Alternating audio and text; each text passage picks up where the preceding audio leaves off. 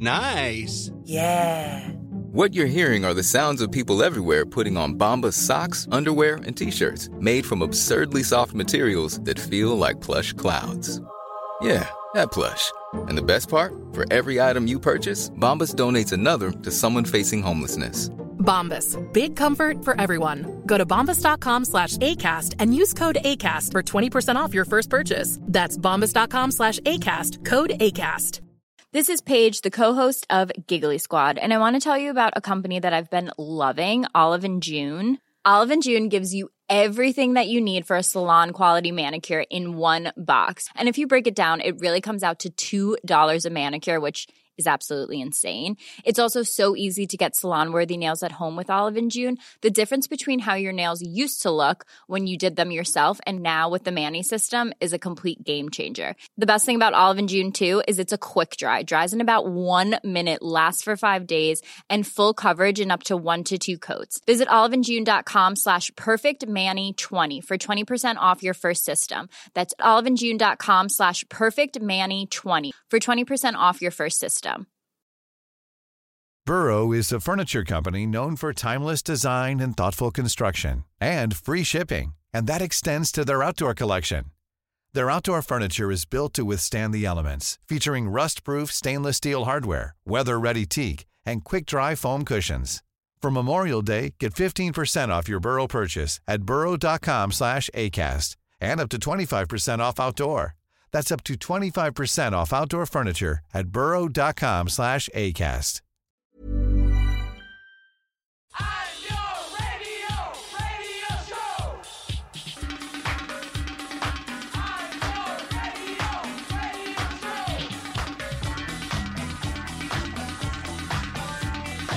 Welcome to the Nialler9 podcast. On this week's podcast, we are going to be looking back at the best of 2018.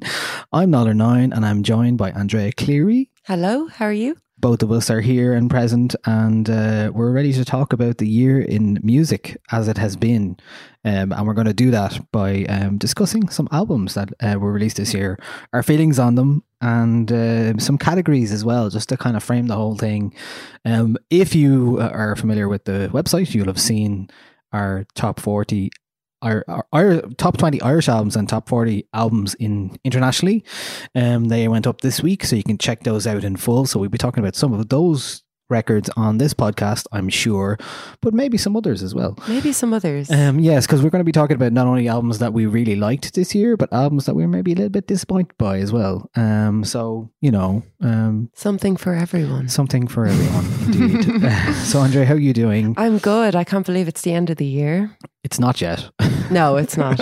But when this podcast goes out, it still won't be. No, we're close. But we're nearly there. Well, it's really listless. Like and we're actually, compared to other publications, we're quite late with our lists. Like there's been albums of the year lists out for 3 weeks now.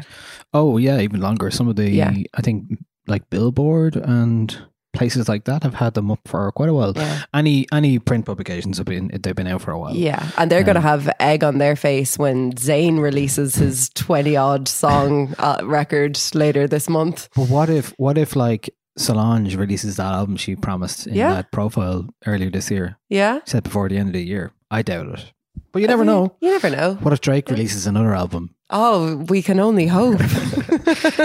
40 more tracks, Drake, please. Will we start with that? Yeah. Perhaps. Okay. So I would say in terms of most overhyped album of the year, my most overhyped album was Drake. Okay. Because of all of the things that surrounded it, less than the actual album itself. And that's what hype is. Essentially, like Spotify allowed him to take over their entire playlist strategy and put Drake's photo on playlists that he wasn't even in. Yeah. So it just shows you the might of Drake. And he released, what, a 79-track album called Scorpion. It was ridiculous. Like, we reviewed it here, and like the week running up to it, when I was listening to it, like, because, you know, when you're reviewing an album, you kind of listen to that almost nonstop for the week or whatever.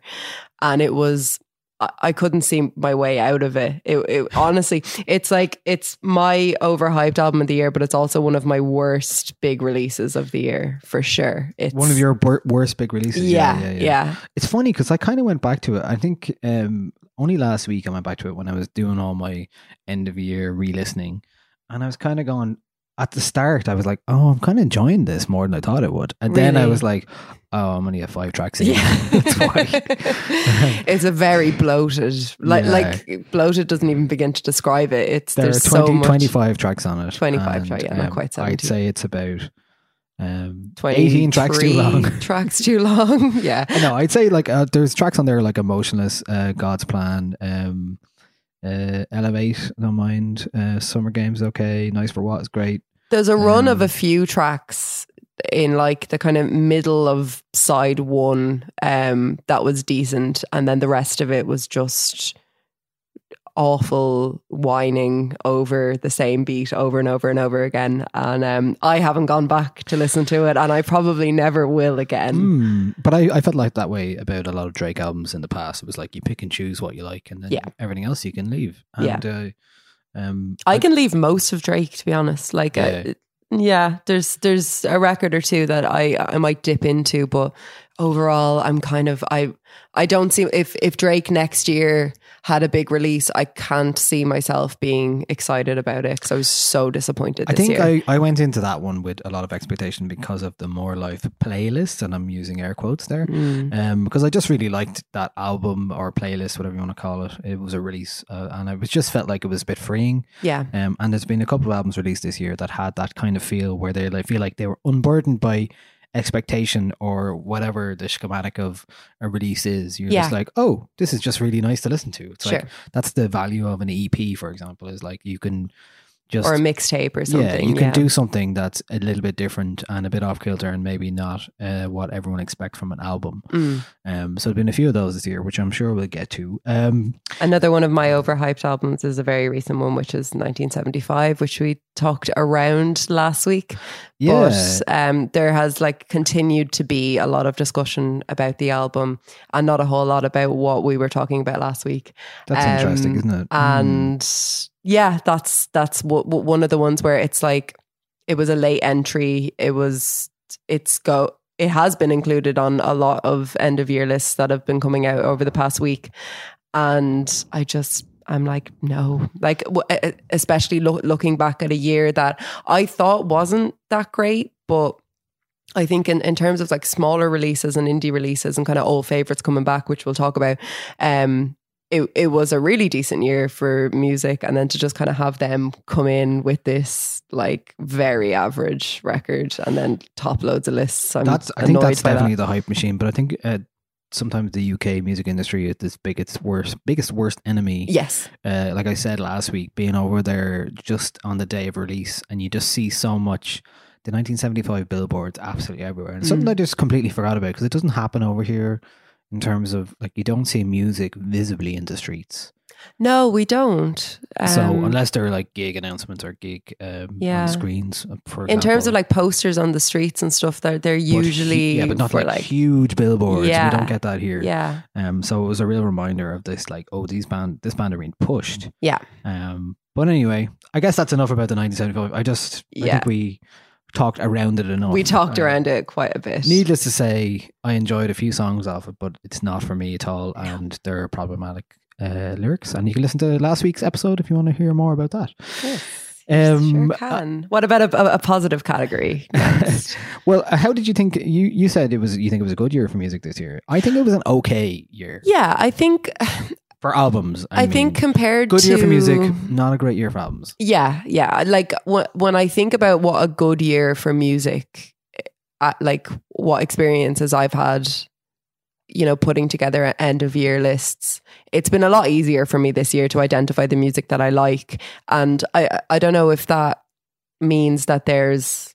Like, I think that there is less music out there that I've enjoyed, but that doesn't detract from how much I enjoyed it. So I think there was really amazing stuff made this year, especially in this country. But overall, there was a lot that I probably won't bring with me into 2019. And the things that I will definitely kind of sustain me throughout 2019 as well. When I look at some of the albums that are on my list this year, a lot of those artists have released better albums in the past. Yeah, that's true. That's just occurred to me. But it is not to say they're bad albums in any way. No. But there are certainly albums on the my list that have the artists have made a better album or a bigger impact. So when we try, like, what was your best pop album this year? So for me, I didn't get a whole lot out of pop music this year. Pop music isn't really normally an album's game anyway, but... No. But I mean, there's been very good albums for the past few years in pop, but this year, I don't know, not so much. So my favorite pop album this year was Mitski's Be The Cowboy.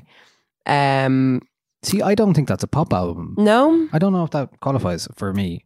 In what way? How is it a pop album? Tell me. I think it's good pop music. I think that most, if not all, of the songs could be released. And to me, like, a pop album is something that's played on the radio and something that you could play a song from. I get like the Troye Sivan album had a lot of plaudits this year. The Ariana Grande album had a lot of plaudits this year. Yeah, but I wasn't really. Yeah, I suppose. I mean, Mitski's album has tracks that are pop songs on it, though. Like Nobody is an incredible pop song. It's brilliant. Like there's plenty on it there that's accessible to people and definitely hit home with a lot of people. And I know that her gig went down really well this year as well. But that was like when we were kind of talking about our categories, I think the Mitski album was the big one that I kind of thought of for pop. It was that or Robin, but the more I think about the Robin album, the less I'm sort of willing to like stay in its corner. That's one of the ones where it's like...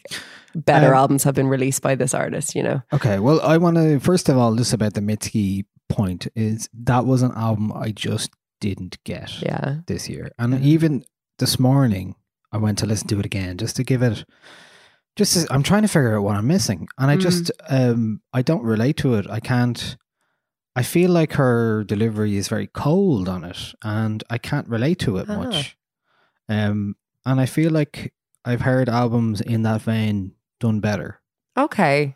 That's how I feel about it. I just can't understand the wild acclaim it's getting. I adore it. I absolutely love it. Help me understand why you think it's struck a chord with so many people. Well, for me personally, I didn't know Mitski before this year, and I think it was a really good kind of gateway into the rest of her music, which I loved. I think it's the best album she's made so far. And I think that there are songs on it that are almost completely perfect pop tunes, but they have like an edge to them. And I don't know another album released this year that sounds like it. She's so confident in what she's discussing. And it's also, you know, that really nice thing of being universal and easy to connect with lyrically, but also being incredibly personal to her, and you can kind of really get a sense that she means every word that she's singing. She also... See, I don't feel that. No? I don't feel that her vocal delivery gets me into her mind at all. I feel like there's still a sheet of glass in front of myself and herself. And I was thinking about this in the context of, look, this is just my opinion of it, but in the context of, I know I heard that her live shows were intense, and I was wondering if that had any factor in how people felt about the album, because... Well, I didn't see her live show this year. No, you didn't. No. But I still love the album. Yeah.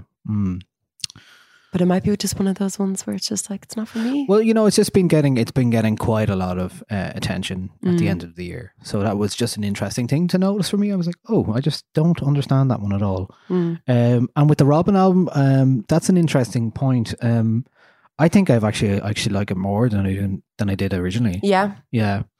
It's my number 10th album of the year, if that means anything to you. But what that means essentially is that I did listen to it a lot. And I have gone back to it, and I really feel like it is something that does really reflect what she is as an artist. And certainly it's a different kind of album from Robin than you might have expected, but I think it's really good as part of that. I think for me with Robin is that I like it as a record that she's put out. I like the statement that it made and I like what it means as an album for her as an artist. But I can't pick any song out of it that I want to put on like my best of the year or anything. Not even Missing You or Honey or I mean Never Again is another one. I think Honey would be up there, sure, but there's a lot on it that where I'm just sort of waiting to get to the next song that I like, as opposed to I can't wait for the next song to start because I like the next one a lot, which is what I do get with Mitski. Right. Okay. Interesting. My thing, I guess, with Robin as well, the album is a lot about grief and there's a lot about losing somebody, and I really understand that much more now in terms of having listened to it for a longer time. Yeah. And I really like the way that the album goes from, you know, the thing that Robin does really well is like almost flights of fancy in terms of how you deal with something, you know, like Dancing on My Own as an example in her past career, like a song, or Call Your Girlfriend is a great example. It's like Call Your Girlfriend's, you know, my favorite Robin song. It's such a bizarre thing to do, you know, it's such a like funny like subject for a song in lots of ways. It's like it's so, but it punches you in the heart, that song. But like it's so like it goes to places that you're just like, oh, okay, right, yeah, okay, yeah. Like Call Your Girlfriend, and you know, she'll get over it. It's all that kind of stuff. Where this album is much more about bigger topics and weightier things in lots of ways. But I love that it kind of finishes on this high, but this delusional high, Never Again, which is just her saying, I'm never going to be heartbroken ever again and all this kind of stuff. And you're like, fair play to you. But you're Robin. It's probably not going to happen in that way. You know, that's what she's traded in over the years. And I kind of like that it ends on that delusional stuff. And I guess in the middle of the album, it does kind of go in ways that maybe it loses its way a little bit, in terms of, you know, it's kind of, some of those songs in the middle feel a bit lightweight. Yeah, I feel like there's not, it's not exactly like the most cohesive album as like an exploration of one topic, but the parts of the album where she does address grief and where she does address kind of, you know, pulling yourself back up and positivity are great. But if I'm talking about the album as a whole, it's not as good as kind of previous records, I guess, is okay. An important thing, yeah. Well, we'll leave Robin to her. I'm still going to go see her, like in Berlin, probably. I still love her. I've been considering doing that. Yeah, I'd like to see her again. I was watching her SNL performances from the original time she was on it. Yeah, and they're just mad. They're so good. Oh, she's insane. Like, she's so good. The lengths she goes to perform are pretty insane. In terms of hip hop this year, how did you feel about hip hop? What was your favorite hip hop album of the year? Hip hop this year was interesting because we're moving now. It's not a new thing anymore that hip hop is pop music. It's just sort of a given now. Yeah. So it's hard to pick, you know, best hip hop album without crossing over into best pop album. But for me, it is a toss up between your album of the year, which is the Black Panther soundtrack, and Kids See Ghosts. Oh, okay. They're my two. Very good. Yeah, the Black Panther soundtrack was a surprising one for me, and I even felt weird about putting it at number one because of the nature of it. You know, it's essentially, but I justified it to myself. I will say I found it weird that I have not seen it on any other lists anywhere. I find that strange too. Like, it's a Kendrick Lamar executive produced album that's inspired by the film and uses some of the film's tapestry. And yeah, I even feel weird calling it like a soundtrack. It's not a soundtrack. Like, it's not. It's not on, like, it's like music inspired by the film is that like bullshit marketing term that they use to like, oh, these songs aren't in the film, but they're inspired by it. Yeah. But this genuinely does feel inspired by it because there are like the Wakandan, like tribal singers and all that kind of stuff, and the percussionists, they are in the album. There's stuff from the album and the idea of Black identity and African identity and using South African singers and rappers in the music alongside Americans is totally suited to the album's themes. Well, he's always done films themes. Yeah, he's always done that so well. He's always had a really interesting way of approaching the relationship between like African American people and Africa, and you know, kind of themes of, you know, roots. And I think that this album, did you like the film? For what it was, I enjoyed the film. You know, yeah, like it was just one of those. It's nice to see a different perspective in a kind of superhero movie. Yeah, different cultures being represented, and I guess that was the biggest thing about it. I don't think it was the best film ever made. Yeah, and best superhero film I've ever seen, but it was really enjoyable. And it is one of those big films. So for this album to be released, that's kind of totally. Goes beyond what it needs to do to be a release is just an indication of, to me, like the kind of respect for craft that Kendrick Lamar sometimes has, yes, but he doesn't always have. Not always. I was just about to say that it would have been very easy for him to approach this the way he does with some of his kind of questionable guest verses. Yeah. Like he could have released anything with this. Yeah, you know? Totally. He could have done anything, but he didn't. And he could have just put his name on it and he didn't. And I think that there is a lot more value to be gained from it. Like in my, like I did really like the film for the reasons that you said, but not for it being a brilliant film. It was more to do with representation and just kind of a refreshing, like something to see that we don't usually see, which was nice. But like, if you take Black Panther out of the title of this album, it's just a brilliant. Yeah, it's something you can enjoy without having seen the film completely. Yeah, and it doesn't have like dialogue from the film. It does have, like I said, it does have some singing and some tribal drums and stuff from the album. But they just add a bit of like otherworldly texture to it almost. Yeah, and that's what's and really it's nice not about it. It's not necessarily referencing the film as like it. It's actually kind of it's. The film and the album are referencing the same thing that exists outside the world. Yeah. So you don't need to go to like the themes via the film. You can just listen to the album. And another thing I should say about the album, although it's strictly album based, but you know, the videos that they made for this album for like King's Dead and All the Stars, and what was the other one that was really, really good? Can't remember right now. But the King's Dead video is so amazing. It's like, you know, they didn't have to go and do these things. And I just really admire that a mainstream movie soundtrack, I'm using the air quotes again, goes to those lengths and makes really stunning, like amazing collaborative art. And that's like the best thing you could ask for if you were releasing something like this. For sure. You know, I just think it was really, really amazing. And it's something I just kept coming back to. And I did, honestly, I think there's only one bad song on it. Yeah. Well, just one interlude, so that doesn't count. So 12 songs, one okay song, and that's it. And that's the Weeknd's one. That's the only one. And that's fine. Yeah. It's fine. It's kind of like it's totally suitable, like closing number on an album. It's definitely the worst song on the album. Yeah, though. Yeah. But yeah, that's the Black Panther soundtrack. A surprising, like most listened to album. I keep coming back to. This year. What else were we talking? Oh yeah, some hip hop stuff. Cardi B's Invasion of Privacy. I wouldn't say I'm mad on the whole thing, but I really like her and I really like what she brought to 2018. Yeah. And she did it while being pregnant and having a kid and being just fucking mad. Yeah. Mad cool and mad interesting and like funny. Yeah. And making some really cool bangers. Yeah. Like, Drip, that song is one of those songs I just put on a lot.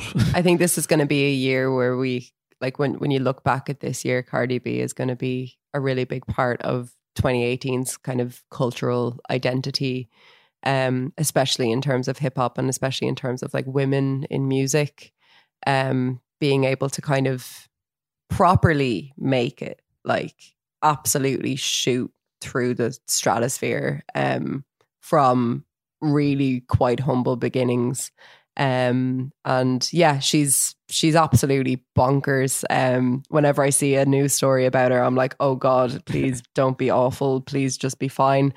She's not, like, she's problematic. To use that word again. Like, she's not entire, like, she's... Do you think she's problematic? What's the problem? She's in the past said some pretty, like, I think, I don't want to like libel myself or anything, but I'm nearly certain that in the past she said some really transphobic stuff, and just kind of had a lack of awareness that she has, like, that she is now influential. And I don't know. I don't know if it's a case of like stuff being brought up from her past where she mightn't have had the right language to talk about things, but there's a problematic element to her that I'm just aware of while I'm listening to her. But to our discussion last week, it doesn't necessarily detract from my enjoyment of her music and just her as like a pop star. Yeah. I think she's,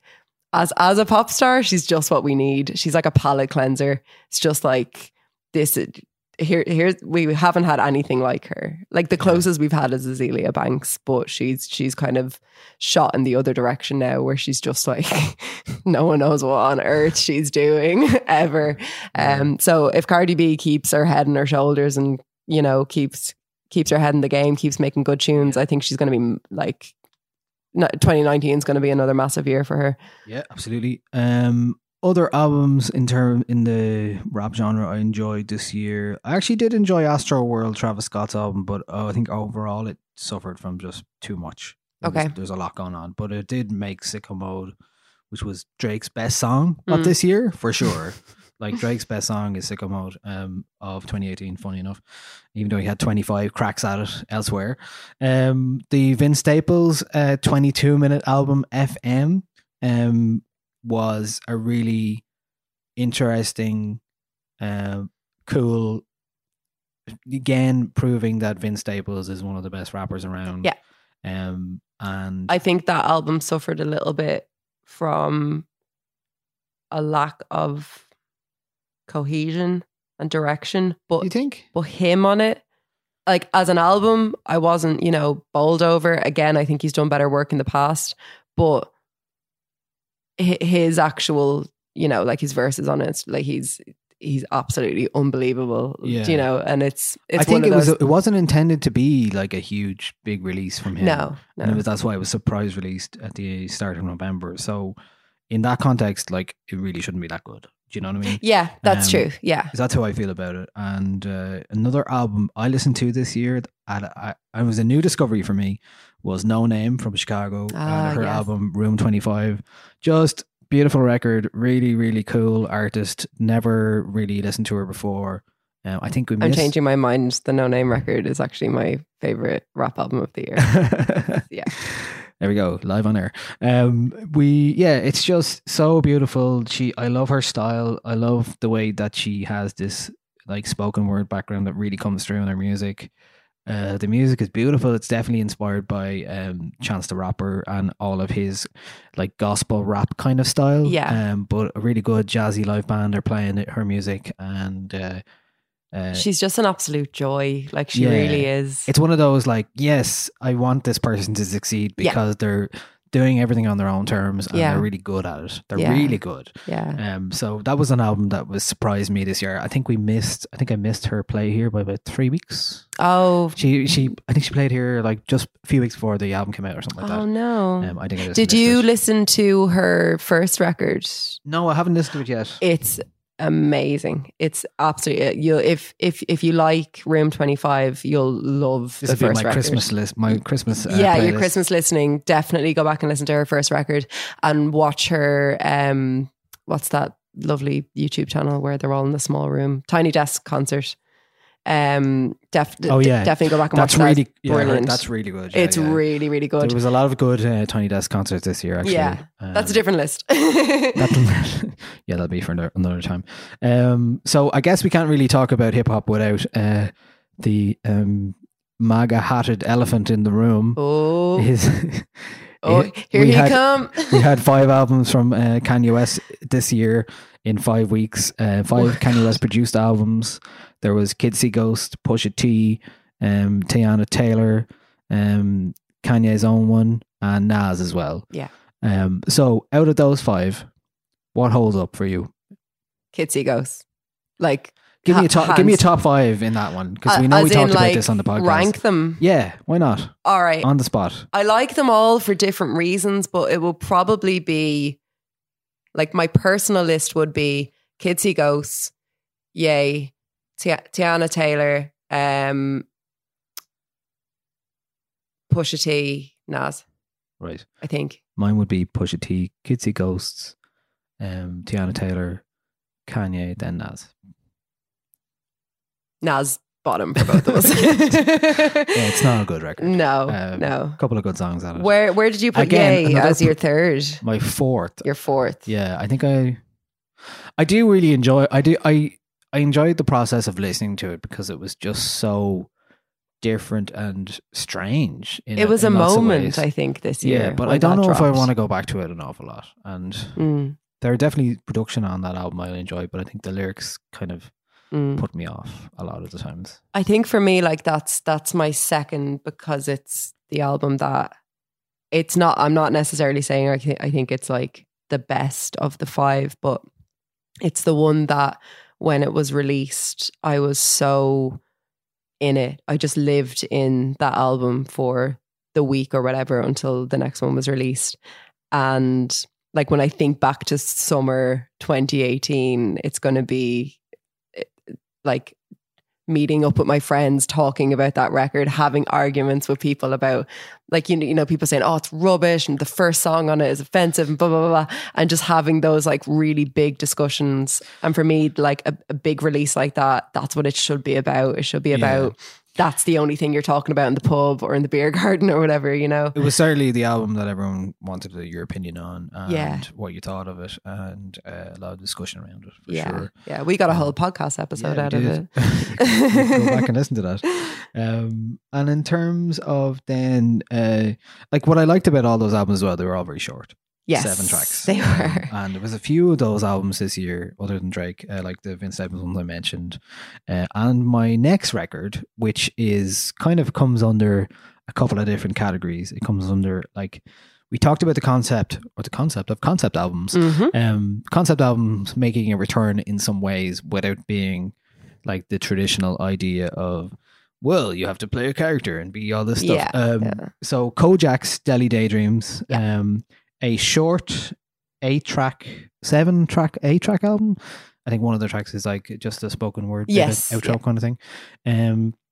Is my favorite Irish album of the year, and it counts as an album according to the Choice Music Prize this week. Yeah, I saw that. Who changed their rules to allow the album to be in, which is an interesting one. So that must mean interesting. Knowing what I know about the Choice is that right about now, they are probably putting in their results if they haven't already. Their top 10s. So 10 judges are now putting in. So that could have been a direct result.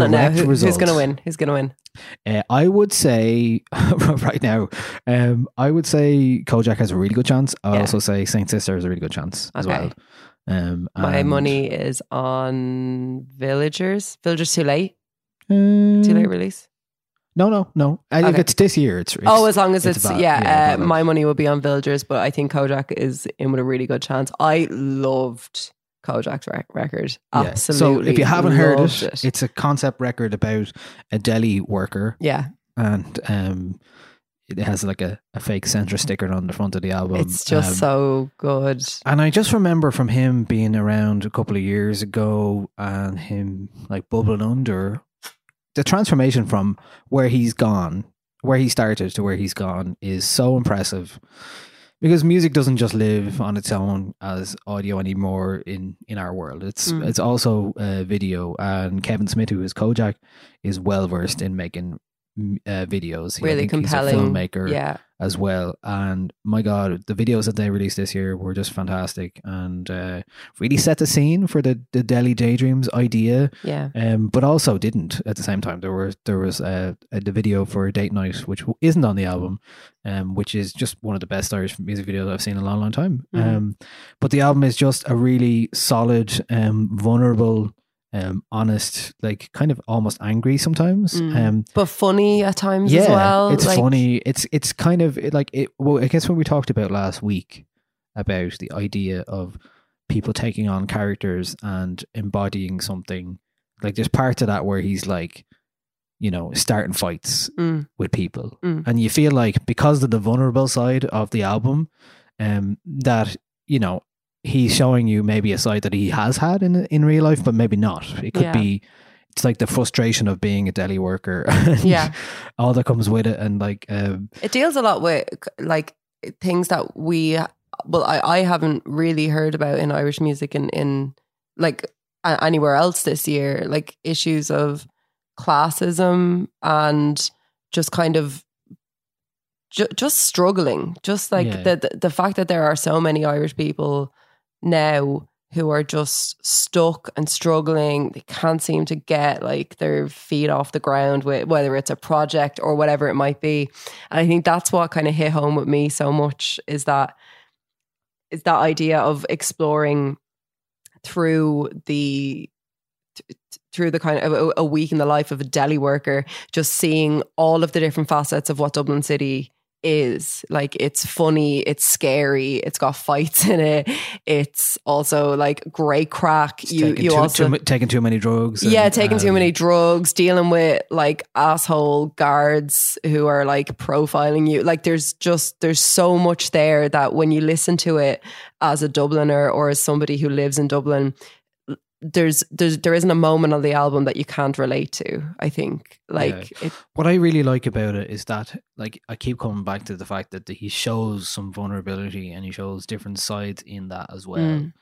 And he makes it feel very normalized as well, which is the way it should be. You know, like, especially with hip hop in this country, oftentimes it's about, you know, aping somebody else or like channeling somebody else or channeling another style. And I really feel like he's hit a place that you feel like is his authentic artistic self and his creative self that he's trying to actually express, and he's not trying to put anything on. He's not putting on an accent, and I think it works really well. And I think as well it lends a lot of credibility to, like, his authenticity lends credibility to the things that he's talking about in terms of, like, just not overtly, but discussing things like men's mental health and the fact that, like, here is a hip hop artist who is being very, very open about being vulnerable and about not always having good days and about having feelings. And that's not an everyday thing. And it's especially not an everyday thing in, you know, Irish hip hop, because Irish hip hop is, you know, it's young and it's getting to know itself. And I think that his voice is vital within it, you know. And the other thing about the whole Kojaque thing is that, you know, what they've actually done, because Kojaque isn't just Kojaque really, it's Keen Kavanagh, who sings on Eviction Notice, who apparently has some new music out on Friday, and their label Soft Boy. And they've really created this, you know, even the name. You know, it's like soft boy, you know, people who like show their feelings. And they're actually, if we're talking about live gigs at all this year, their gig in the Button Factory was one of the best gigs I've seen all year. Oh, did you go? Easily. It was so cool. It was just like... That was one of the biggest FOMO moments I've had. And we haven't even talked about White Noise, the opening track, that it really just like every time it plays, it just gets me. Yeah. And I think there's a lot in it. Like, yeah, it was just so good. They when they sat down on stools and with glasses of wine and sang Eviction Notice, and it was like, all right, these guys are a little bit different. Yeah. Do you know? I really like that about it. So why not? We may as well. We're 37 minutes into our podcast. Oh, goodness gracious! Let's give our tongues a break and play a bit of Kojaque. Keep my heart in my pocket. spill my love this song. I meant to reach for my wallet. I meant to reach for my wallet.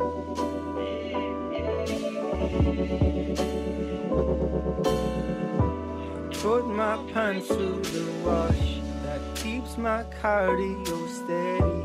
And I've been doing that gym shit. Thought I told you already. Must have been in a dream. I'm losing track of my thoughts. Put my pants back on. I put my heart through the wash. Put my heart through the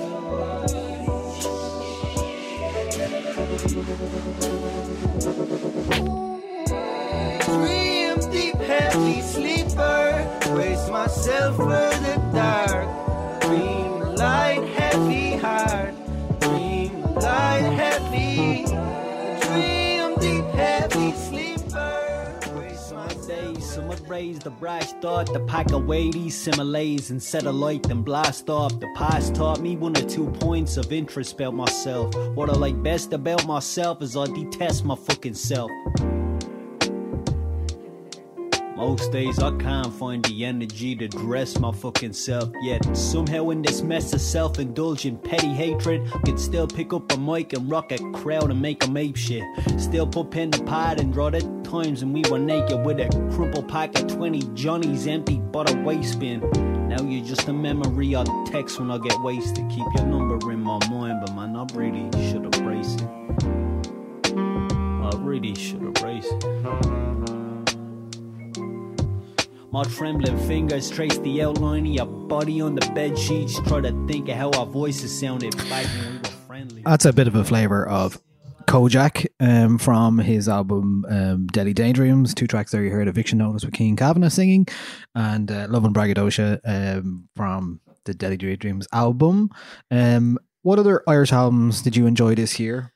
There was loads, wasn't there? I obviously loved the Villagers album. I loved Saint Sister's album. Yes, Saint Sister's album is great. We Cut Corners had a great record this year as well. Previous guests on the podcast. Yeah. Oh Emperor, I really enjoyed their album. A jazzy, psychedelic, post, weird rock odyssey. I've been listening to that a good bit this week, actually. And that was the album I was referring to when I said it was unburdened by expectation, because they made it in 3 different sessions and it was, I don't know if they knew it was going to be their last album, but they made it without thinking too much about it, basically, and just going for it. And I really think it really benefits from the fact that they just made exactly what they wanted to make.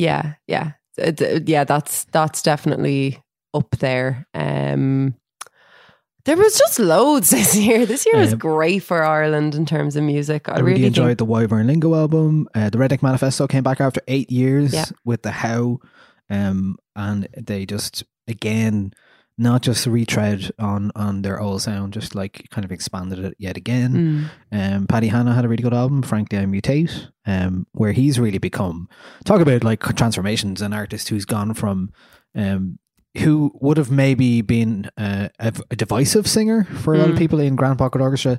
He's now come this, like Scott Walker is something that the artist that people keep comparing him to, this like orchestral lush classic singer-songwriter, which you didn't see coming.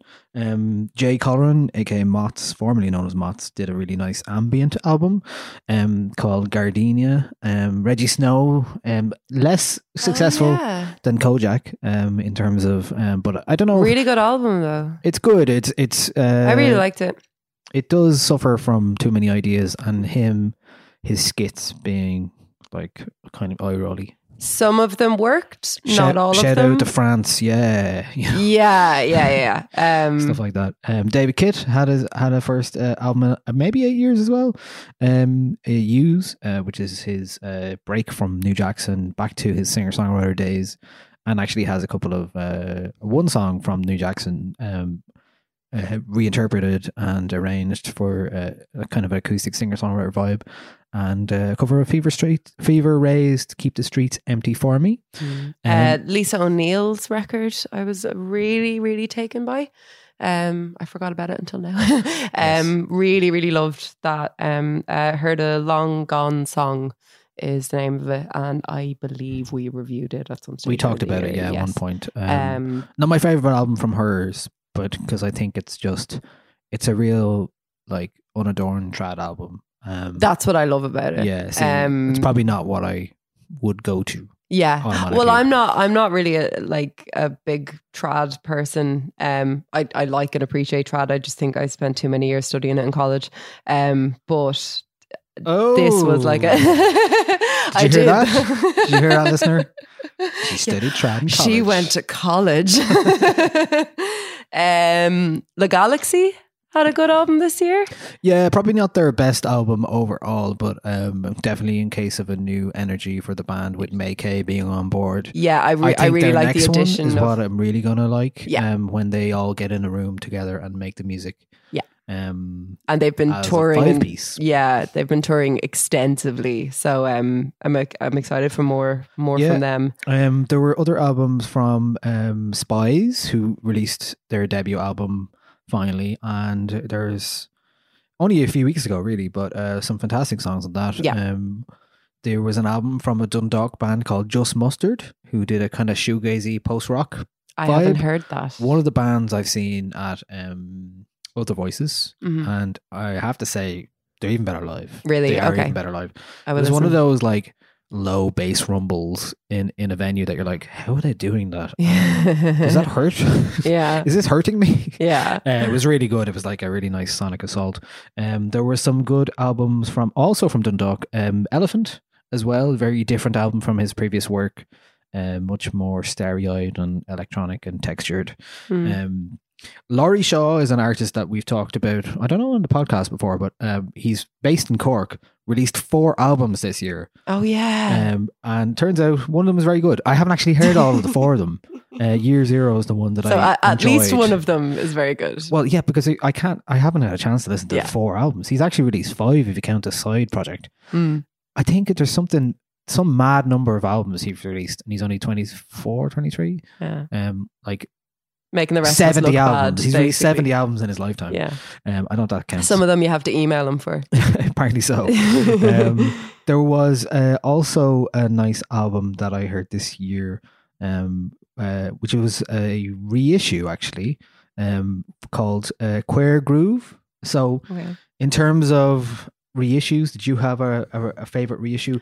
So Queer Grooves is actually, if you go back and listen to the very first podcast we did around this time it was January, it must have been January, a really great collection of early late 70s early 80s Irish post-punk and groove music, and it's very cool and kind of almost disco stuff on it as well. Apparently there's a volume 2 coming that came out on All City Records. If you're looking for a Christmas present for anyone, and they're into their obscure music or strange, or you think they won't have this, go to All City and get a copy of Queer Grooves. Definitely worth having. And we interviewed John Byrne, who put the compilation together, about back in January or so on the podcast.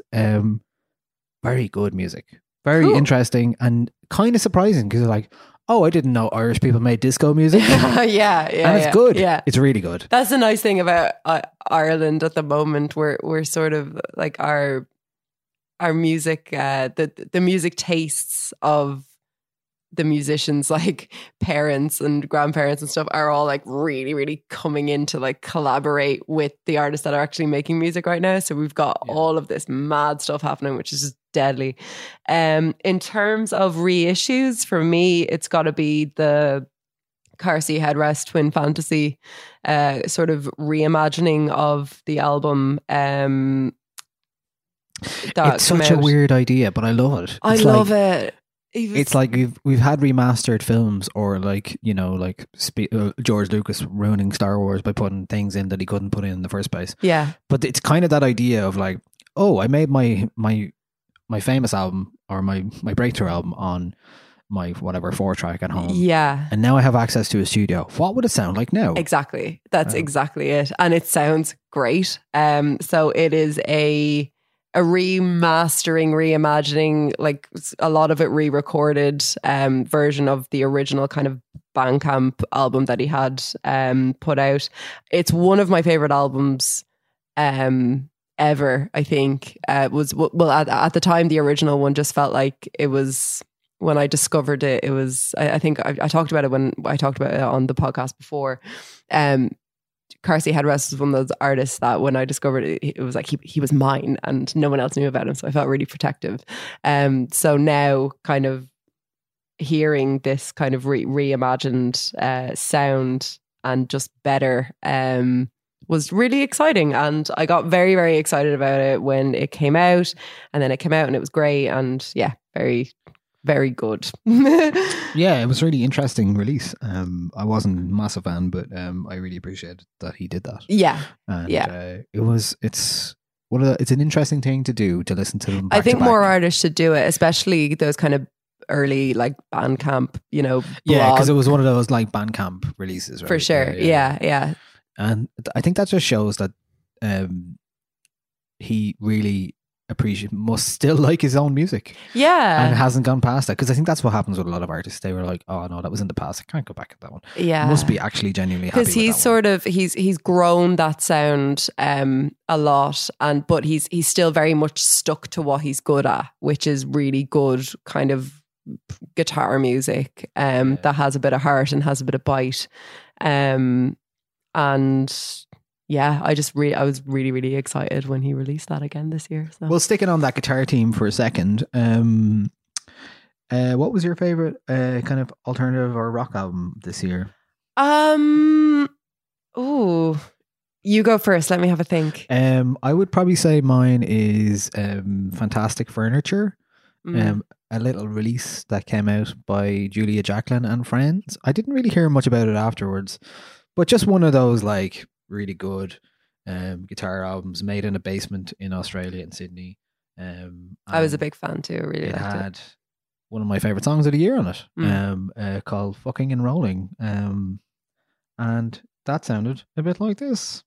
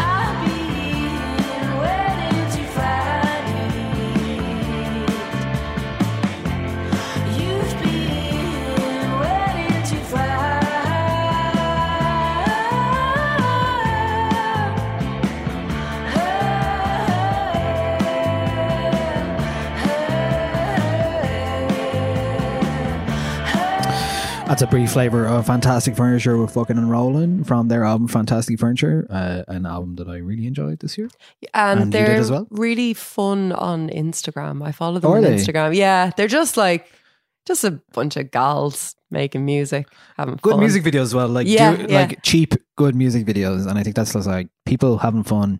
Really hard thing to do, but it's them like hanging around on the street and making like, oh, that's a good video. Yeah, it's like a really kind of youthful vibe. Shouldn't work, but it does. There were albums that were very acclaimed this year from a band. Well, actually, maybe it's the band themselves, Idols and Shame. Those two particular bands, who I didn't really get, but I've heard live is where it's at with them, and I haven't had a chance to see either of them yet.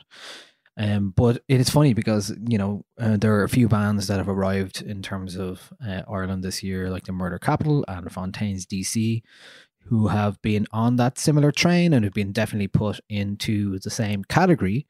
Maybe it's a PR thing, maybe not. But they are bands that are trending and doing quite well and touring with these bands, Idols and Shame, around the world. So the interesting thing to note, I personally, I don't really get the Idols thing much in terms of like listening to the album, but I think I would enjoy it live. I think I feel like that with a lot of that kind of stuff, it can be, it looks like I've been talking to people who went to the gig recently in Button Factory and said it was just so cool and amazing and like really good buzz. I just don't know if it's for me otherwise, you know. But that's it. That's what albums were you disappointed by? What did you want to be really good and it just wasn't? I have three in mind. Okay. Albums that I was disappointed by.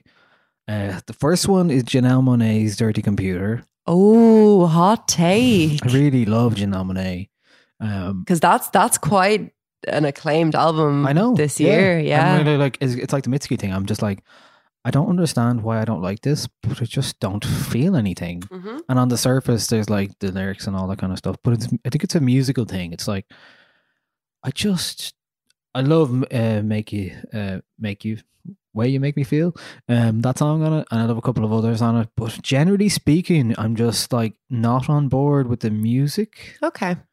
And the music is the vehicle that makes everything go down. And I just struggled with it this year. I really liked it. I was a big fan. I think I just, I don't know. I just like, I really wanted to like this, but it's not, didn't happen. That's fine. At all for me. That's okay. There's no judgment. It is okay. On the Nialler9 podcast. There's no judgment. I was also disappointed by the Anderson .Paak record a little bit, even though and I think that's mostly because of the blowjob skit on it and because I have such a high opinion of Anderson .Paak.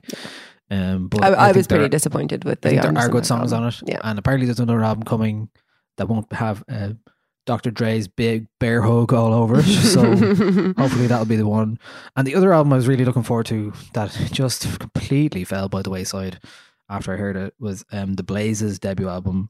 A band who were, again, talking about music videos, had created this amazing multimedia, multifaceted project and played live I'd Like for Picnic and Primavera this year, but who just failed on a debut on full length to capture the vibe without repeating themselves and making their formula very, very obvious. Mm-hmm. So very disappointed with the Blaze album.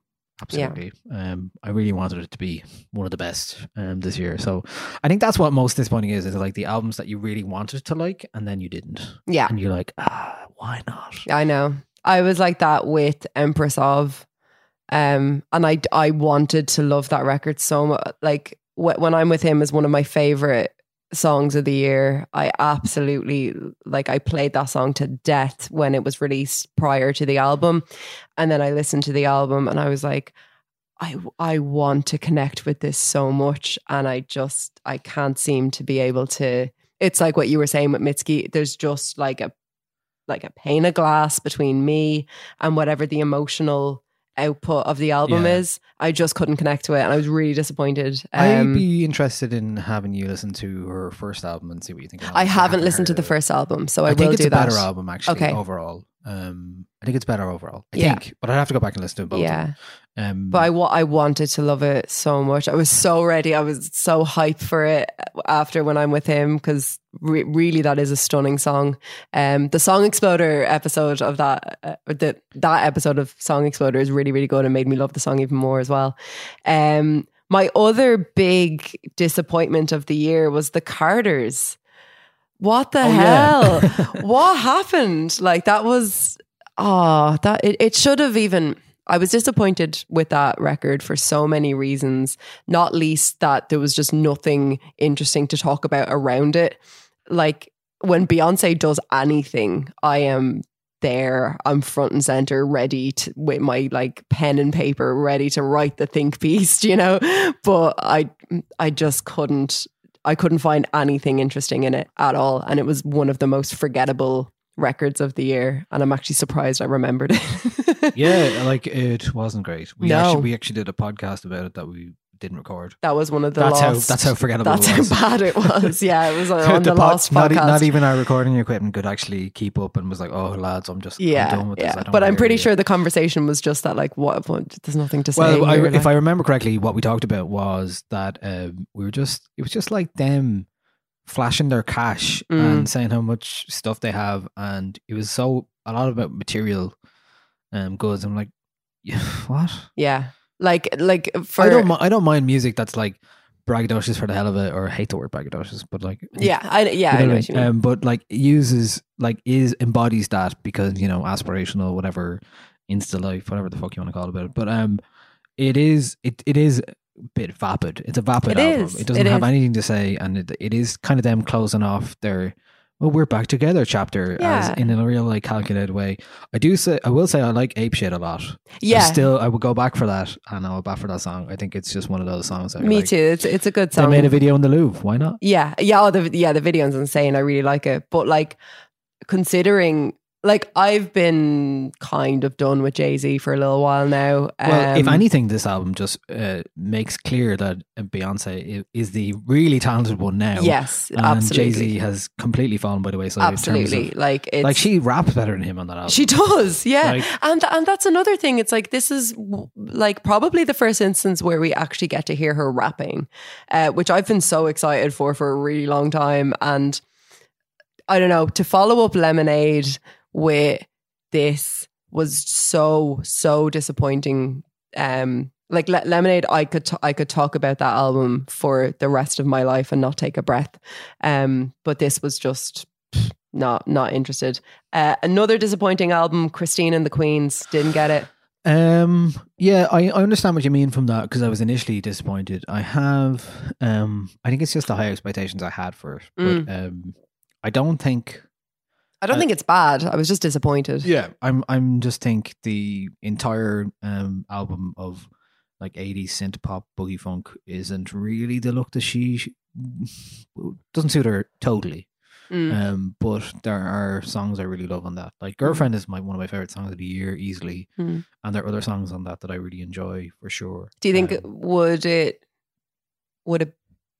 would I change my mind if I went back and listened to it again? I don't think you would massively. It's not like, it's not life changing, and it's not, it's an interesting, sometimes cool album, but I think it suffers from being too similar in terms of its palette a lot of the time. Yeah. It just feels, I feel like I can get what I get from that album elsewhere done better. Yeah. Do you know? Well, it's just like the magic of when her first album, and I think that's it's the rare second album this year that I heard that I was like, oh, yeah, you know. But I do enjoy it still. I do go back to it, and I have been listening to it a lot. I put it on my top 40 list in the end because it was one that I listened to a lot, and one that I found enjoyment from. So that's all you can say. That's all we can hope for, isn't it? What about the flip side in terms of most underappreciated albums this year?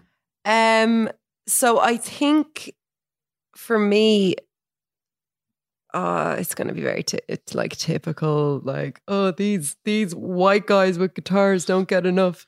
Like, but I think Father John Misty's album from this year was amazing. She says with a sticker on her laptop of Father John Misty. Like it's no secret that I'm a massive, massive Father John Misty fan. But his album came out to kind of very little fanfare. Do you think people have got a bit sick of him? That's what so what I think happened was Pure Comedy came out 2 years ago, and it was, you know, a challenging listen, and it divided people, but generally the consensus was that it was a really, really good record. I adore that record.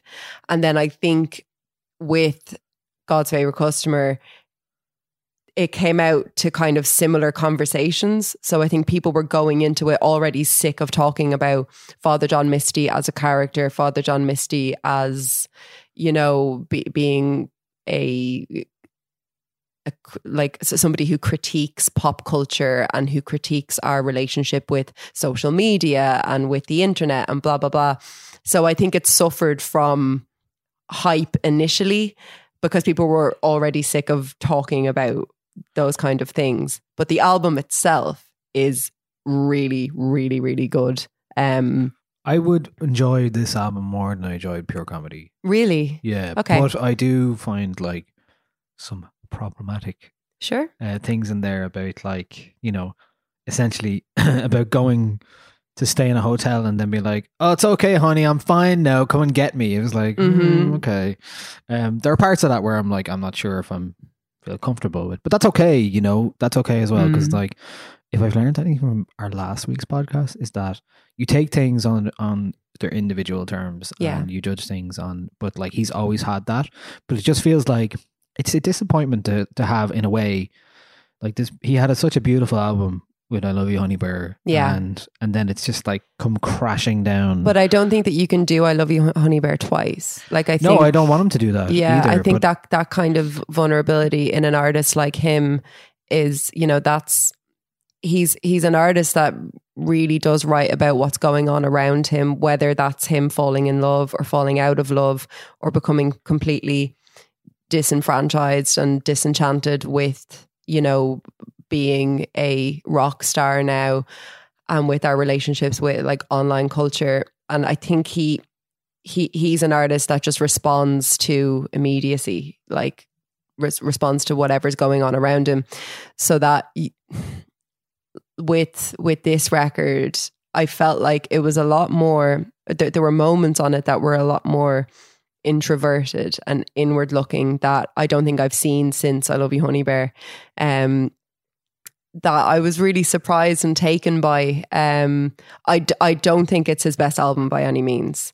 I Love You Honey Bear is still my favourite of his, and I think Pure Comedy is a masterpiece, and this is neither of those two things, but I think that it was wrongfully sort of pushed aside by people who were already sick of the Father John Misty conversation, as opposed to being sick of Father John Misty's music. I don't think he helped himself by in his demeanour, but I think a lot about some of the blame for that might rest on the fact that he became headlines for a lot of, you know, Pitchfork, for example. Oh, he's like, so, you know, easy to write a headline for, you know. He became clickbait for a lot of people, which is an interesting thing to consider. And that's a problem with a lot of artists, not just Josh, but it's like, oh, Josh, it's Josh. Oh, yeah. Oh, no, we are very much on first name terms.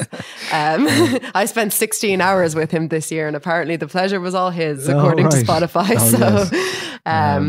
He'd be one of my underrated albums. Another one was an album by a guy called Matt Maltese. Oh, yeah, Matt Maltese, I forgot about him. Really, really stunning record. Was that his debut? Because if it was, that would be my best debut of the year. I was really, really taken by that record, and reminded of it through conversation, through thinking about Father John Misty, because it is really that kind of smarmy, sort of character-driven tone to it. And his voice is so stunning. It's such a confident record. I think it deserved a lot more hype than it got in the end. And I'd love to see it live as well. That was a really, really good record. Yeah, very good. He did play in the Workman's, didn't he? He did, and I missed it. Yeah. I can give you two underappreciated albums, both which feature in my top 40. So, you know, for me, not underappreciated. The first one is by an artist called Caroline Rose from New York. Released her second album called Loner earlier this year. It was described as a sprightly, angsty pop burrito. It's kind of like a fun indie rock, surf music, dark edge album of manic and millennial pop music that I just really enjoyed and didn't hear much about it. She did an NPR Tiny Desk concert, I think, before the album came out, possibly for her first album, actually, now I think of it. But it's just an example of an artist who's kind of like embraced something that she wasn't before. She was kind of this more folky rock vibe before, and then she's kind of really embracing these bigger themes and bigger textures. And I think you've seen artists like St. Vincent in terms of American rock, and Mitski, for example, take on larger, more ambitious things in recent years. Not saying Caroline Rose is going to do the same thing, but it's an example of a really interesting growth in an artist that I really enjoyed. And I'll give you a quick flavour of one of the songs from her album. This is called Jeannie Becomes a Mom.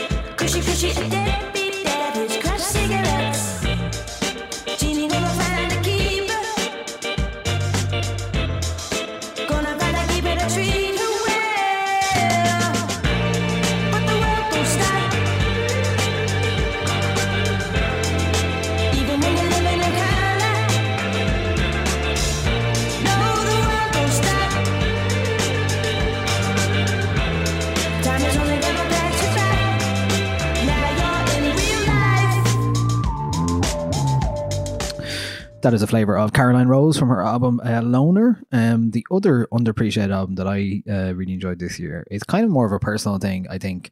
It is an album I really enjoyed, but they're from Norway. They're called Hubba Bubba Club. Oh, yes. I like saying that name. You do. I think, so the context for this is that I think I heard a song 4 years ago and I play it a lot out DJing, and then kept missing the fact that they were releasing vinyl, and because their music isn't really on Spotify, and I kept like, oh crap, because they're from Norway. I was like, I missed that they released a 7-inch, or I missed they released something. And then this year they decided to release an album, and I was like, I just really enjoyed it. It's kind of sticking with the Norwegian identity of making interesting, fun synth pop and synth disco. It's that kind of vibe. So this is just a very quick flavor of them. This is the song Moped Bart, which I didn't put on my end of year list because I think it's been on my end of year list before. Okay. But it's on the album, and it's kind of, if you like this, you'll like the album.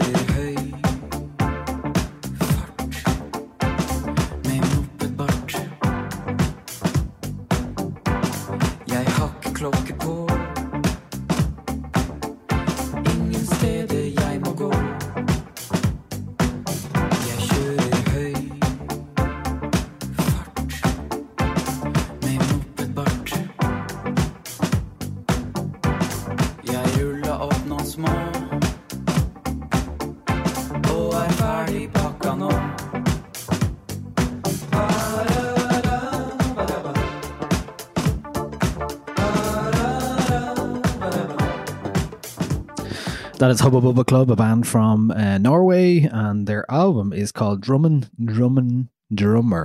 So you can check that out. Say that all together. Drummer by Hubba Bubba Club on Snorkel Records. Not making this up. This is real music. Very good. I have it on vinyl now. Very happy about it. Excellent. I was actually been thinking about buying that song on vinyl. It was on 7-inch, and I look at Discogs every now and again. It's like, it's 75 quid. It's 85 quid. Oh, I can't do it. Yeah. So now I have it. There you go. But I have it on a 12-inch, so technicality. I still have it though. It's fine. All you music purists out there, he has it. It's fine. Yeah, it's fine. I can still play. We wanted to talk a bit about jazz music this year because there's been a lot of really good jazz out there in the world. I'm not a big jazz head myself, but Kamasi Washington is an artist that everyone seems to love. I can't get into it. Really? But I love that song that's on it, Street Fighter. Yeah. Maz, I love that song. Yeah. But I just find it a bit extra. It's all a bit extra. But jazz is extra, I know, right? Exactly. Jazz is by its nature. The point of jazz is that there's like way too much of it going on at one time. Well, for me anyway. It's one of those things that I would go see live, but I wouldn't really listen to at home. Sure, yeah. And that's completely fair with jazz because it's sort of, it started out as a live experience and I had to be there and hear something that you'll hear and you'll never hear it again sort of thing. Yeah, like one of the only jazz albums I really, really like is like Miles Davis on the Corner. You know, I've got jazz albums for you. I'll make you a playlist. That'll be next year. Extra content. Yes. So for me and a lot of jazz fans, it was a massive year because we got some new Coltrane, which you don't often get to say, not least in 2018. But yeah, both directions at once. The last album was released this year, which was a collection of recordings made in 1963 during Coltrane's classic quartet period. So it's a live studio recording of one of those sessions, and it's just such an absolute joy, A, to have, you know, new Coltrane music, and B, to hear it kind of so raw and so in the moment. Like, one of my favorite things about the album is that you can hear at the beginning of some of the recordings, like, okay, take one, and then it goes, and then you're hearing this, and it just has this amazing kind of transporting quality to it, where you really do feel like you're sitting in the corner of the room listening to it. And for fans of John Coltrane, it was such a massive thing to be able to kind of hear this and to hear the ultimate quartet of Jimmy Garrison, Elvin Jones, McCoy Tyner, and John himself, just in such a raw and creative and experimental atmosphere from 1963 to now. And it's one of my overall albums of the year for sure. Great. That sounds amazing if you're into it. Absolutely. Yes. I don't know, that sounds really bad. It sounds amazing if you're into it. But like if you're into that kind of like thing. But like a lost recording that is actually totally worth your time. For sure, yeah. It's we've had so many like Prince releases and stuff this year. Like not that many, but like enough to be like, do we really need these? Yeah. Yeah. Whereas this is like if you're a Coltrane fan, it'll take a while, but it's likely that you've devoured everything that he's done, everything that he's appeared on, every different variation of every song. So to have something that's so different is just incredibly exciting, and to have it be excellent as well is just, a really lovely bonus. So that's my jazz album of the year for sure. Great. If you would have told me at the end of the start of 2018, I would have finished the year by listening to an album from a Spanish flamenco artist, I would have said Codswallop or something more suitable. Codswallop. That was something that happened in the last few weeks even, really. Rosalía, the flamenco artist, released an album called El Malcuera. I'm probably pronouncing that wrong, but hey, I'm not Spanish, so it's cool. And you were really taken by this album. I was. It's so good. Yeah. It's so good. It's my second favorite album of the year. Yeah. It's a mix of flamenco, pop music, R&B. It interpolates, with his blessing, I should say, Cry Me a River by Justin Timberlake in the album. Yeah. There is motorcycle rev engines used as rhythms. There is high drama, high flamenco drama, lots of hand claps, and just really good pop music. Yeah. And I would urge you to check it out. Here is a very quick listen to one of the songs from her album. This is from Rosalía.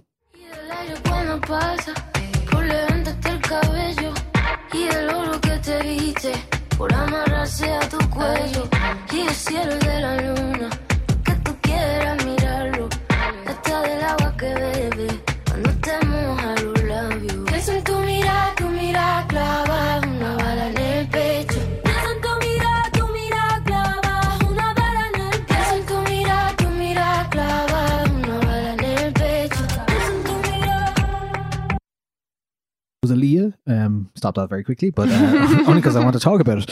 It was produced by El Guincho, who is a Barcelona producer, who you may know from his own albums, had much acclaim in the blog world over the years, and just a really great album.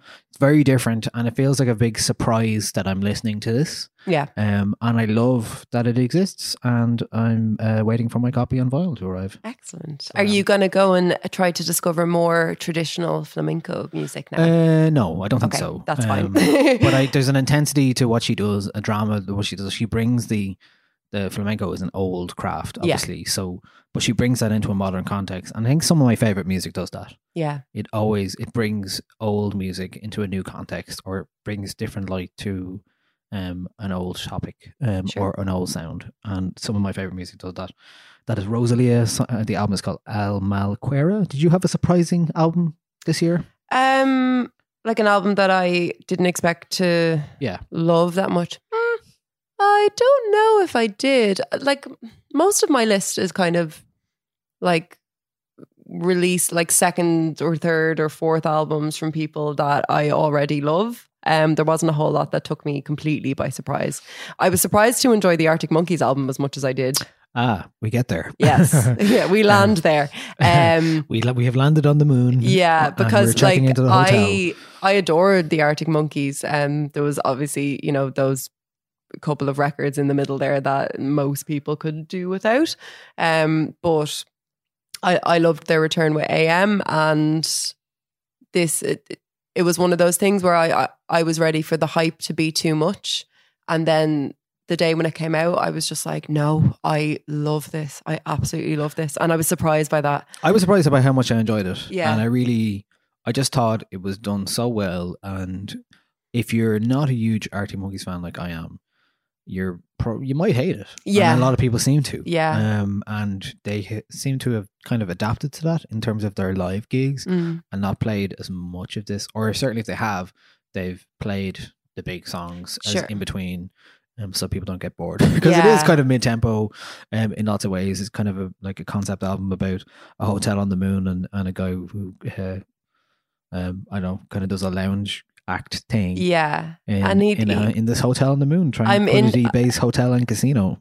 I think that it points to a real kind of maturity in the lyricism of the Arctic Monkeys. Like it's not. Like I've always loved their lyrics, but it's not that kind of, immediate neighborhood topics of their first record. And that is why people have had a backlash against I think that's why people didn't like it. He's gone too far in terms of it is pretentious for sure. Completely. Because he's referencing films that no one can even get. Yeah. You can't find them on the internet. He's I love it. Like I'm a Father John Misty fan. I'm obviously going to eat this shit up. Like I absolutely love it. I think it's unfair to ask an artist to stay in their lane when they no longer live there, and maybe that's a problem with getting successful and fame and not living in Sheffield anymore. Yeah. And he hasn't lived in Sheffield for a long, long time. Like I wouldn't like to hear them. I wouldn't like to hear Alex Turner singing about living in Sheffield because it would be inauthentic and it wouldn't reflect what his current kind of creative and musical state is. But I do have a question for you about this album. Do you think this is the Alex Turner show? I want to say, right. No, but I could have done with more foregrounding of the drummer. I miss that the Arctic Monkeys used to be a band where you're listening to the percussion a lot more than you are now. Yeah. But no, I don't think so. I think that he as a frontman has taken on that role really, really well. And along with that comes kind of accusations of it being only about him. But the band are as tight now, like as tight sounding now as they ever have been. And I think it's a beautifully arranged record. Yeah, me too. Yeah. And I don't think that's all him. It points to a band that are 100% behind this new direction and this new sound. Did you enjoy the Beach House album this year? I don't remember if I'd listened. I'm sorry. I was kind of okay about it. Okay. I think it was all right. Yeah. A lot of people talked about it as if it was a rejuvenation of their sound, and it's a bit different, but I don't feel like it was different enough for me to be. Yeah. I feel like I listened to the singles, but I don't know if I did an in-depth listen to the album. Another album that actually surprised me this year because I wasn't expecting it, and I don't think anyone was expecting. It's so experimental and so different and so... it's almost difficult to listen to, but it's very suitable for 2018. Is Lowe's album Double Negative, a really experimental, textured, corrosive, almost industrial rock album that is really dystopian but also quite hopeful in the end.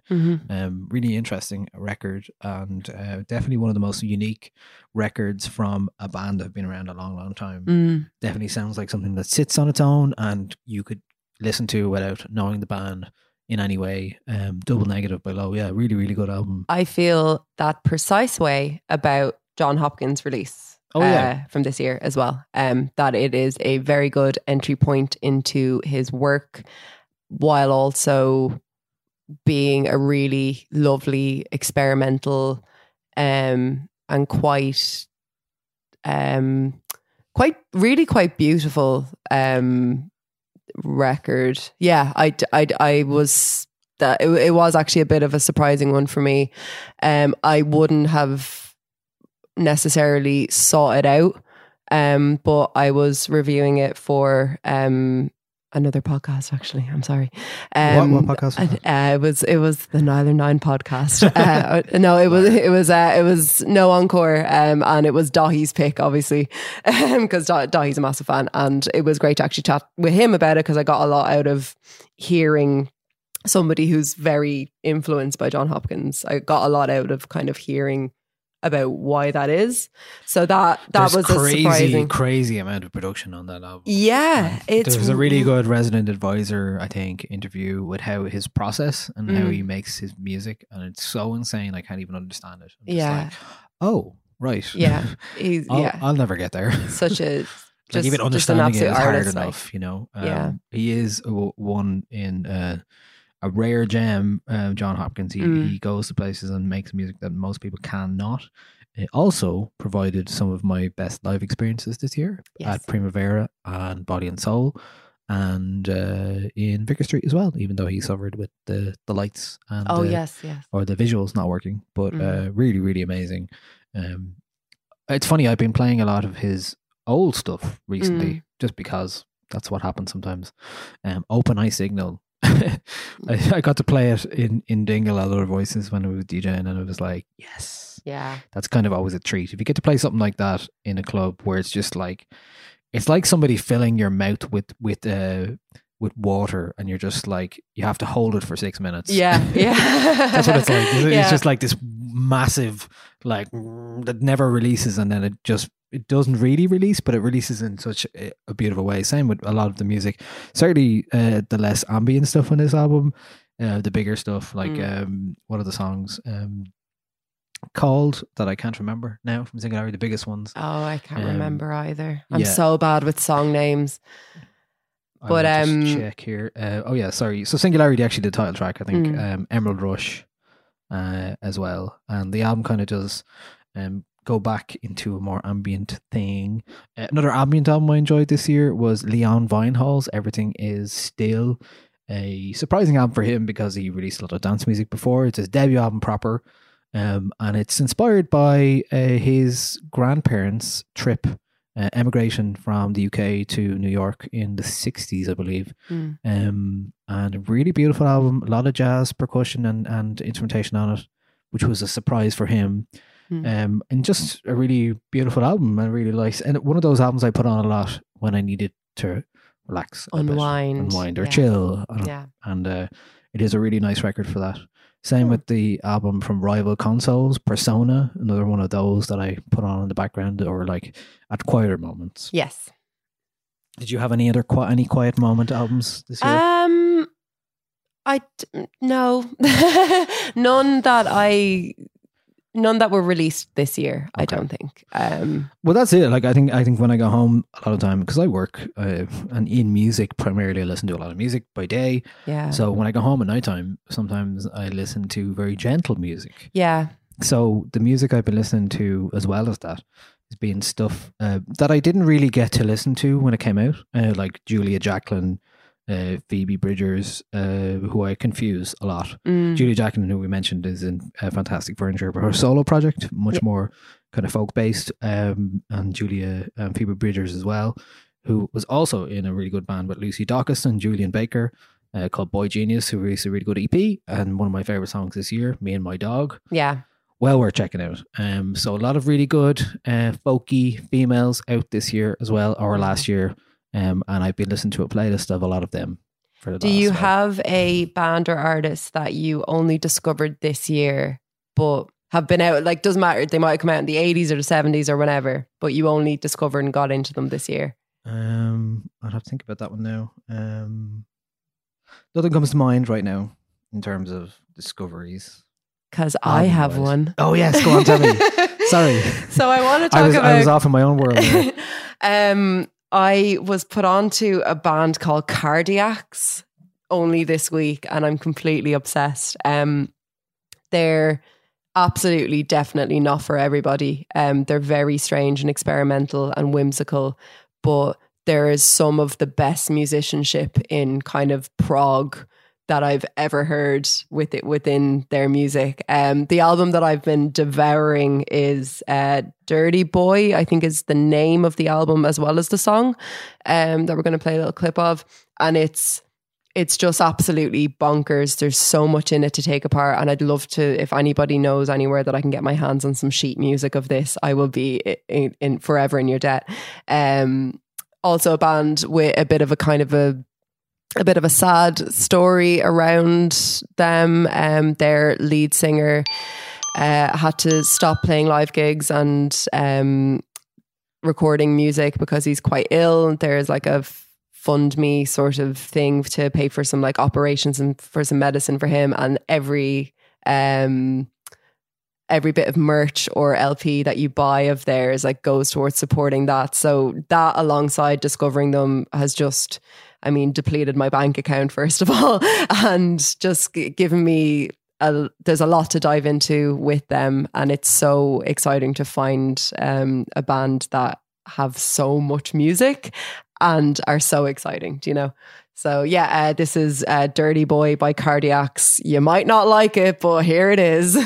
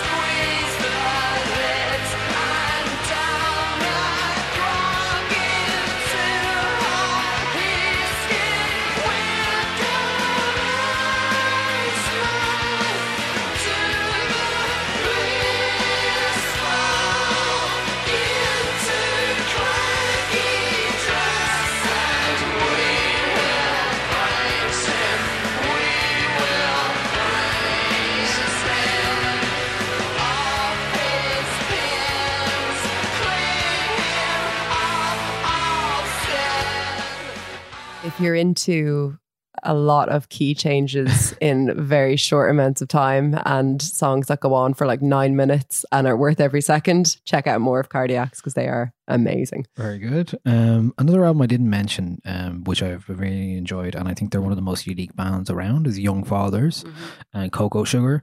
Most of the time I don't even know what they're singing about, but they have such a brutal intensity to them and a gospel inflected way of expressing that music that I can't help but be impressed by. Live, they are absolutely amazing. I saw them at It Takes a Village in Cork this year, and I distinctly remember like one of the guys like howling the word repeal before the vote at that gig. And this is the year for it. I mean, a lot of pounding drums in that album as well, and just like a really unique band who do their own thing and who kind of, not that they've changed dramatically, but they've definitely changed their sound to be a bit softer in some ways, and maybe lower tempo a little bit, but really, really works. Cocoa Sugar was one of my favourite albums of the year this year, for sure. Cool. So we're just about finished, I think, in terms of albums. And so I guess we'll finish with, I think we already know what my album of the year, if you've been listening to the podcast or looking at the website, it is the Black Panther inspired by Black Panther album, executive produced by Kendrick Lamar. And another album I mentioned, and that was in my top three, was the Marabou State album. Another one that quietly just like kept returning to my mind, and I wanted to listen to a lot, and I found a lot of comfort in that album. It's just a really lovely album, and one that brings in electronic music and organic or instrumentation and like influences from all over the world in terms of like Asian strings and all sorts of stuff. That's just really nice. And one of the, you know, when you like something, you like it, and that's it. There you go. That's it. My favorite album this year was a late kind of discovery. Well, not discovery, but when I saw that it came out, I was like, yes, so excited for this. Just going to put a pin in it because I don't have time to listen to it right now because I need to give it the time that it deserves. And then I did, and I've been listening to very little else ever since, and it's And Nothing Hurt by Spiritualized, who are, you know, one, like Jason Pierce, one of my favorite artists, and it's so great to hear new music from Spiritualized that doesn't, you know, deviate too much from what I love about them. They're kind of, you know, really grand themes and cosmic kind of sounds, but also, you know, so full of heart and joy. And this album, if you're a Spiritualized fan, it will just be such a relief to hear such kind of uplifting music after, you know, a career that has been filled with a lot of struggle, we'll say.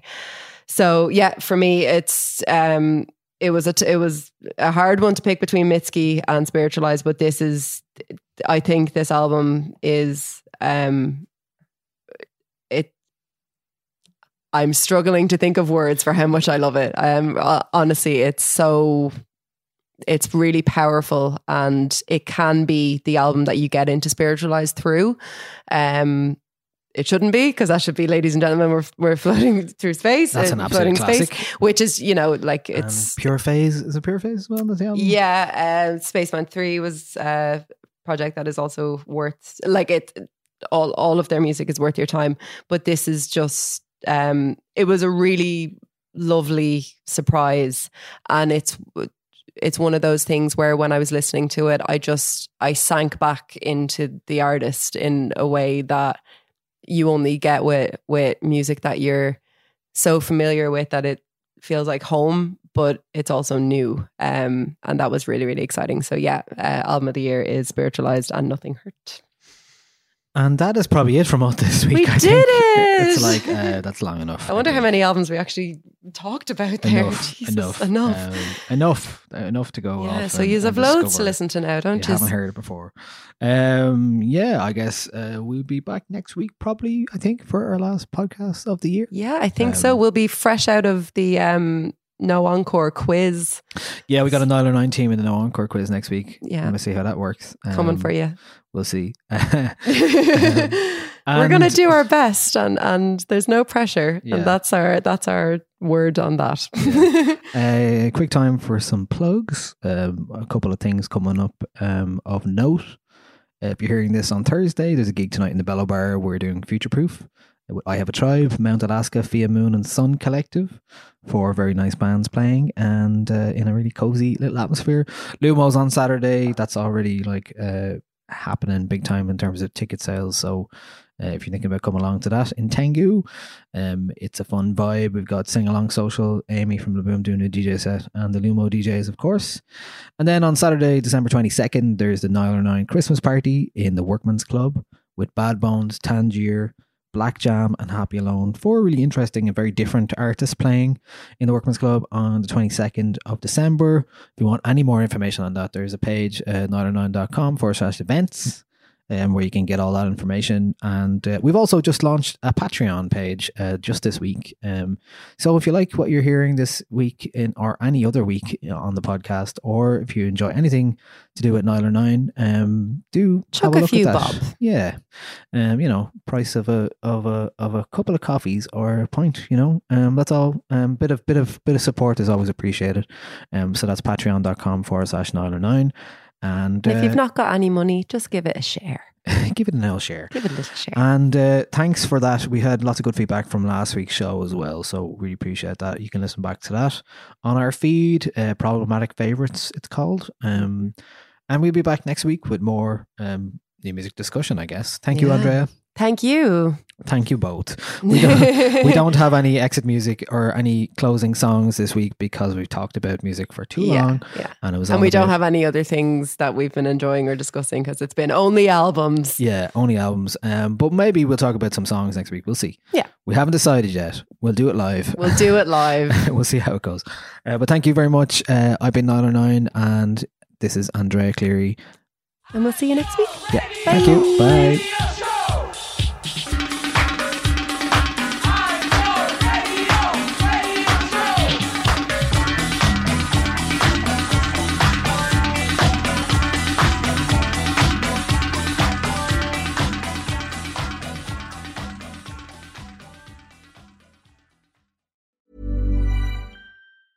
Planning for your next trip?